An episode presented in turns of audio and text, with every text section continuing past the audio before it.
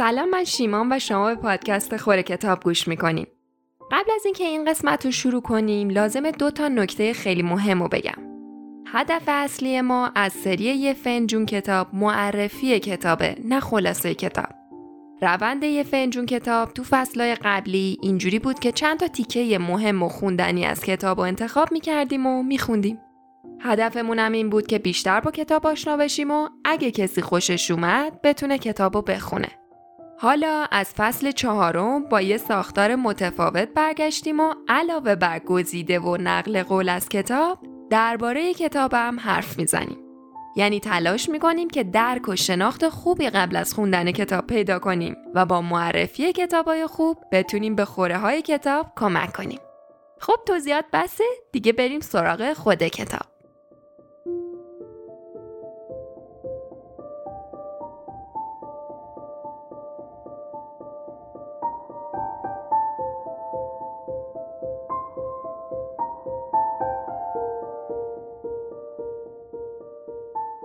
تو این قسمت میخوایم کتاب ذهن درستکار رو معرفی کنیم. با عنوان کامل ذهن درستکار، چرا سیاست و مذهب افراد خوب را از هم جدا میکند، نوشته جاناتان هایت. جاناتان هایت یه روانشناس اجتماعیه که 16 سال تو دانشگاه ویرجینیا تحقیق و تدریس کرده. تا حالا هم رو نظریه‌هایی در مورد خوشبختی کار کرده و کتاب موفق دیگه‌ای هم داره به همین اسم، فلسفه شادی، فلسفه و بینش باستانی در بوته آزمایش دانش نوین. بعدش هم اومده روی این زمینه کار کرده که چی شده که آدم‌ها تو جامعه آمریکا دیگه نمیتونن با هم گفتگو کنن و به قول خودش نمیتونن در مورد اخلاق، سیاست و مذهب یه گپ متمدنانه و خوشایند داشته باشن. اون میگه سیاست و مذهب نشونه‌ای از اصول روانشناسی اخلاقی آدم‌هاست و معتقده که درک این روانشناسی میتونه به گرد هم جمع شدن آدم‌ها کمک کنه. بنابراین کتاب ذهن درستکار در مورد اینکه اخلاق ما از کجا نشأت میگیره تحقیق میکنه. اینکه چرا ما با اونا فرق میکنیم. اینکه آیا همچین تصوری اصلا درسته؟ و شاید مهمتر از اون اینکه چه کاری میشه در موردش کرد.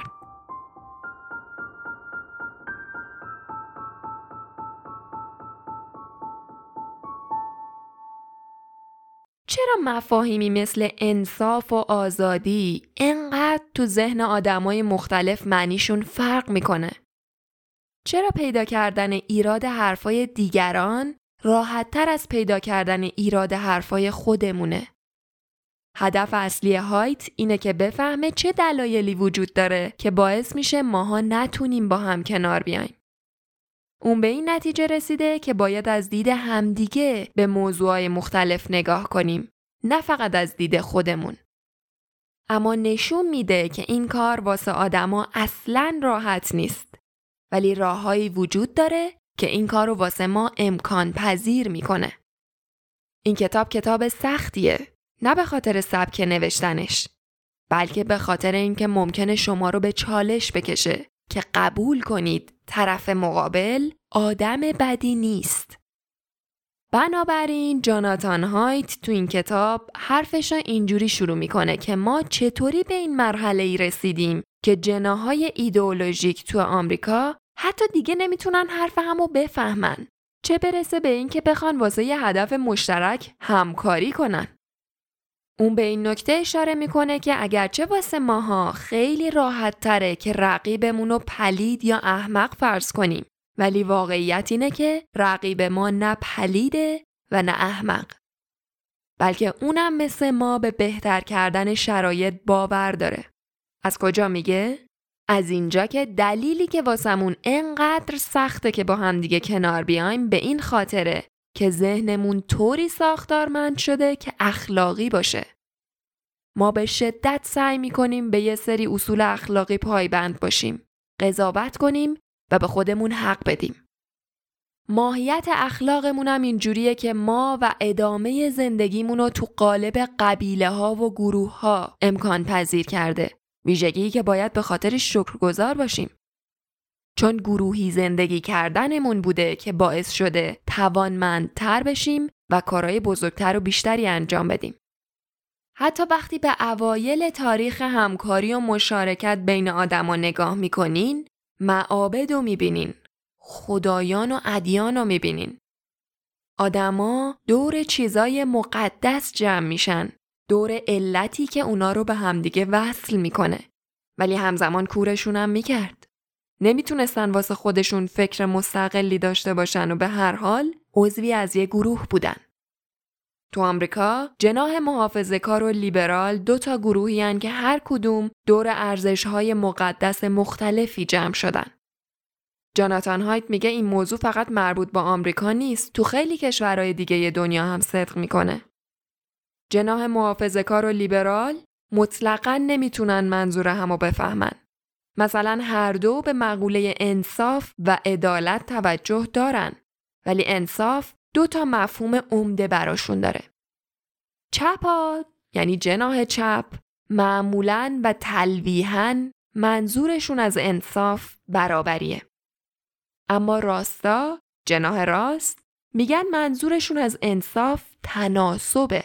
اینکه هر کسی بتونه به تناسب مشارکتی که داشته نفع ببره، نه اینکه همه با هم برابر نفع ببرن. حتی اگه همچین چیزی تضمینی باعث نابرابری تو خروجی بشه. فرض کنید که میخوان یه آزمایشی رو واسه یه دانشگاهی انجام بدین. بهتون هم گفته شده که وقتی این کار رو انجام دادین، در ازاش مثلا $10 میگیرین. بعد کار رو انجام میدین و چکتون رو میگیرین و وقتی میاین بیرون میبینین که این یه چک $100. اون وقت سوال اینه، آیا برمیگردین و بگین که اشتباه شده؟ در واقع باید این مبلغ $10 باشه، یا راهتون رو میگیرین و میرین؟ اما حالا فرض کنین که موقعی که دارن چک رو بهتون میدن ازتون سوال کنن که آیا مقدار درج شده مبلغ درستیه یا نه، و فرض رو هم بر این بذارین که اونا واقعا نمیدونن که مبلغی که باید روی چک بنویسن چقدره. یه همچین مطالعه‌ای واقعا انجام شده، نه توسط جاناتان هایت، ولی تو کتابش آورده و توضیحش داده. نتیجهش هم این بوده که آدمایی که ازشون سوال میشد که آیا مبلغ درج شده درسته یا نه، معمولا راست میگفتن. اما کسایی که ازشون سوالی نمیشد، مبلغ درج شده بالاتر رو اغلب میپذیرفتن. یا به عبارتی به تنها چیزی که توجه میکردن انکاری بود که از نظرشون قابل قبوله. بعد اونایی هم که حتی ازشون سوال شده بود و راستشو گفته بودن هم میگفتن بیشتر نگران این بودن که یه جا مچشون گرفته شه. بنابراین بیشتر رفتار اخلاقی ما به خاطر همین دوروییه. ما همیشه طوری رفتار نمی کنیم که ادعا می کنیم میخوایم رفتار کنیم. خیلی از قضاوت‌های اخلاقی ما در واقع بر اساس شهودمونن. خیلی به صورت منطقی دلیلی براشون نداریم. وقتی از آدما بپرسی که فلان چیزو دوست دارن یا ندارن، خیلی سریع جوابتو میدن. تو همچین شرایطی حتی اسکن مغزشون هم فعال شدن نواحی مربوط به شهود و نشون میده. ولی وقتی ازشون دلیل دوست داشتن یا نداشتنشون رو میپرسی، خیلی بیشتر طول میکشه تا جوابتو بدن. جاناتان هایت کلی دلیل و مدرک میاره تو کتابش که چرا آدما اول شهودی تصمیم میگیرن، بعد منطقی توجیهش میکنن. اجداد خیلی دور ما اون زمان که شکارچی بودن، وقتی کسی را از دور میدیدن، باید تو فاصله کوتاهی تصمیم میگرفتن که از ظواهر اون فردی که داره میاد جلو، اون آدم دوست قلمداد میشه یا دشمن. نه اینکه بخوان به طور منطقی فکر کنن و استدلال بیارن که از چه شواهدی چه نتیجه‌ای رو میشه گرفت. با عقلم جور در میاد. از یه جنبه دیگه، خود نویسنده جاناتان هایت تو فرهنگ‌های مختلف کلی نظرسنجی کرد تا درباره سوالات و قضاوت‌های اخلاقی آدما اطلاعات پیدا کنه.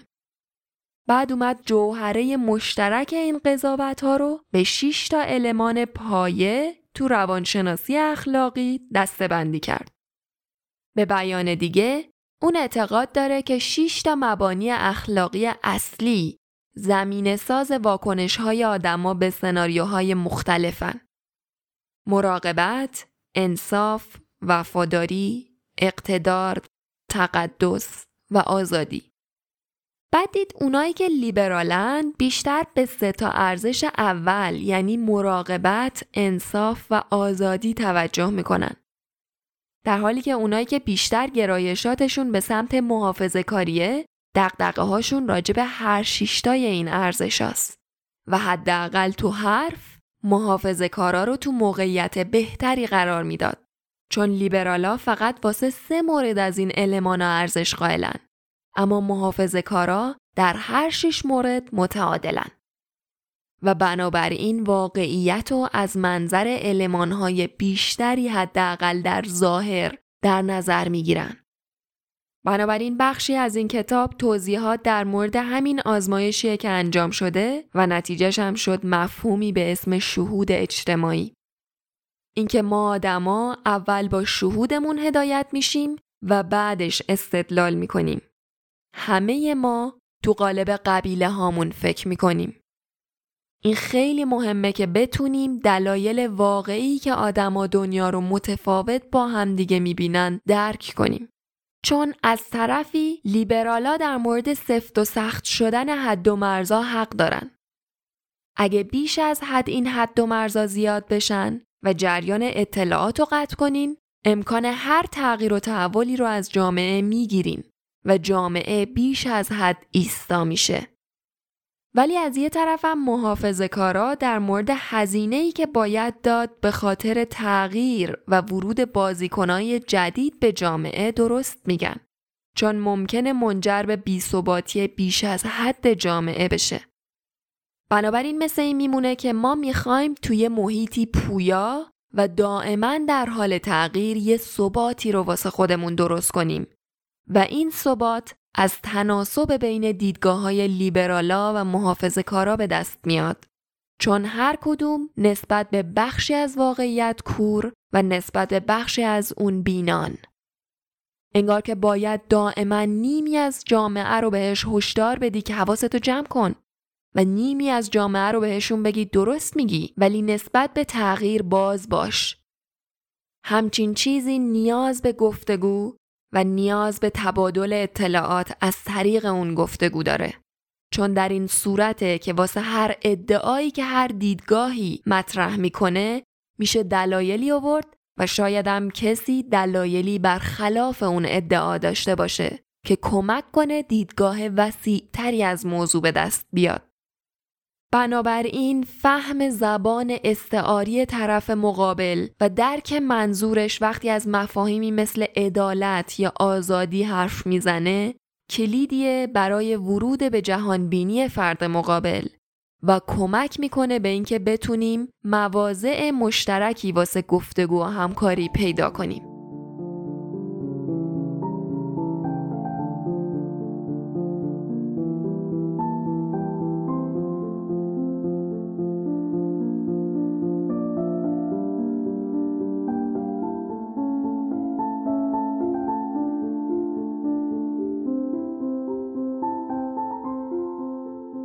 کتاب ذهن درستگار کتابی بود که وقتی تو سال 2012 منتشر شد اغلب نقد مثبت گرفت تا منفی و جزو 6 تا کتاب پرفروش نیویورک تایمز شد. جاناتان هایت خودش قبلا لیبرال بود. نقد کتابم بیشتر از سمت لیبرالا بود. اونا میگفتن که هایت از ترس مجبور شده که با جمهوری‌خواها همراه شه و با این حرف خیلی از صحبت‌های هایت رو نادیده گرفتن. یکی از نقاط قوت این کتاب اینه که هایت خواننده رو با خودش به یک کاوش اخلاقی اکتشافی میبره و با استفاده از تجربیات خودش نشون میده که چطور همین مسیر دیدگاه خودش رو به چالش کشید و از یه آدم لیبرالی که از محافظه‌کارا متنفره با آدمی تبدیل کرد که خودشو نمیتونه دیگه تو هیچ دسته‌ای جا بده و معتقده که باید نظرات مختلف و پذیرا بود تا بشه به نتیجه بهتری رسید. جاناتان هایت تحقیقات زیادی نه فقط تو زمینه روانشناسی بلکه تو ژنتیک، فلسفه، جامعه شناسی، مردم شناسی و سیاست هم انجام داده و ازشون تو نوشتن این کتاب استفاده کرده. همینطورم مثالهایی که تو کتابش زده باعث شده استدلالهاش جذابترم به نظر بیان. اما حالا چند تا تیکه از این کتاب رو با همدیگه بشنویم. وقتی گروهی از آدما چیزی رو مقدس میکنن، اعضای همچون گروهی تواناییشون رو برای اینکه شفاف فکر کنن از دست میدن. اخلاق هم آدما رو با هم متحد میکنه و هم کور میکنه. اخلاق ما رو تو گروه‌های ایدئولوژیکی که دائما با همدیگه می‌جنگن، انگار که سرنوشت جهان به این وابسته است که جناح ما تو هر نبردی برنده شه، به هم گره میزنه. و همینطور هم ما رو نسبت به این واقعیت که هر تیمی افراد خوبی رو داره که هر کدوم حرفی برای گفتن دارن کور میکنه. اگه دائما فکرتون این باشه که از استدلال اخلاقی استفاده میکنین تا واقعیت رو بفهمین، دائما هم وقتی کسی باهاتون مخالفت میکنه از این خسته میشید که چقدر مردم ابله و متعصب و بی‌منطقن.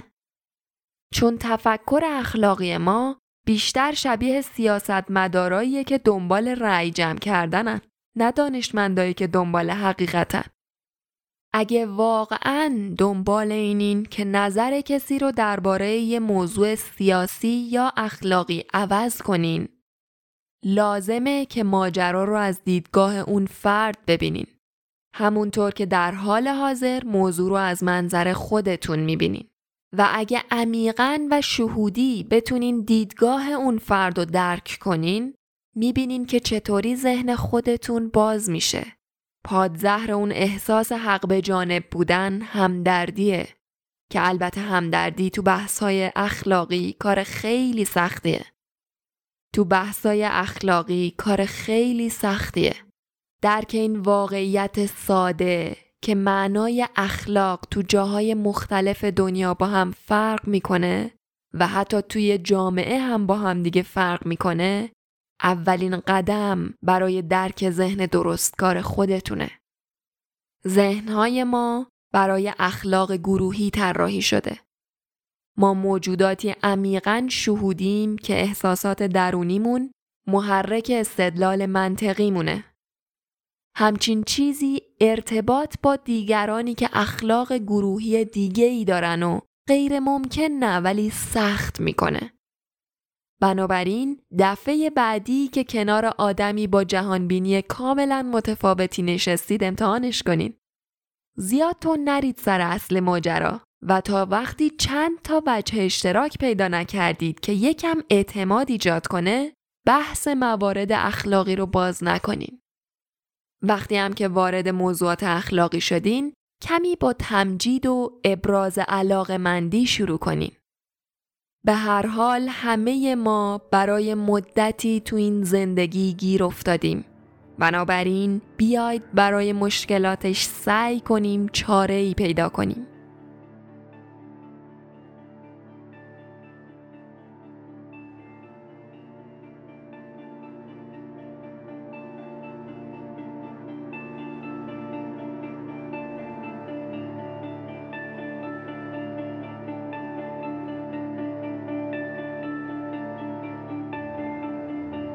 چیزی که شنیدید اولین قسمت از فصل 4 یه فنجون کتاب با عنوان کتاب ذهن درستکار نوشته جاناتان هایت بود.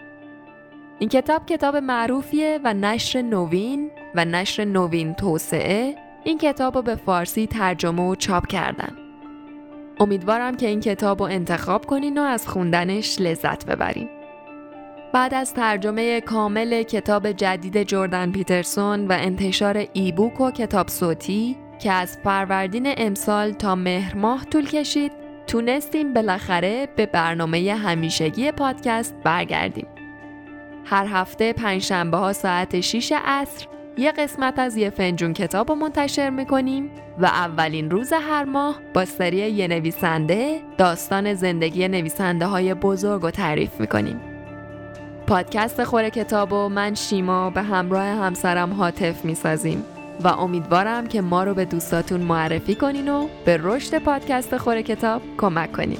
فعلا خداحافظ.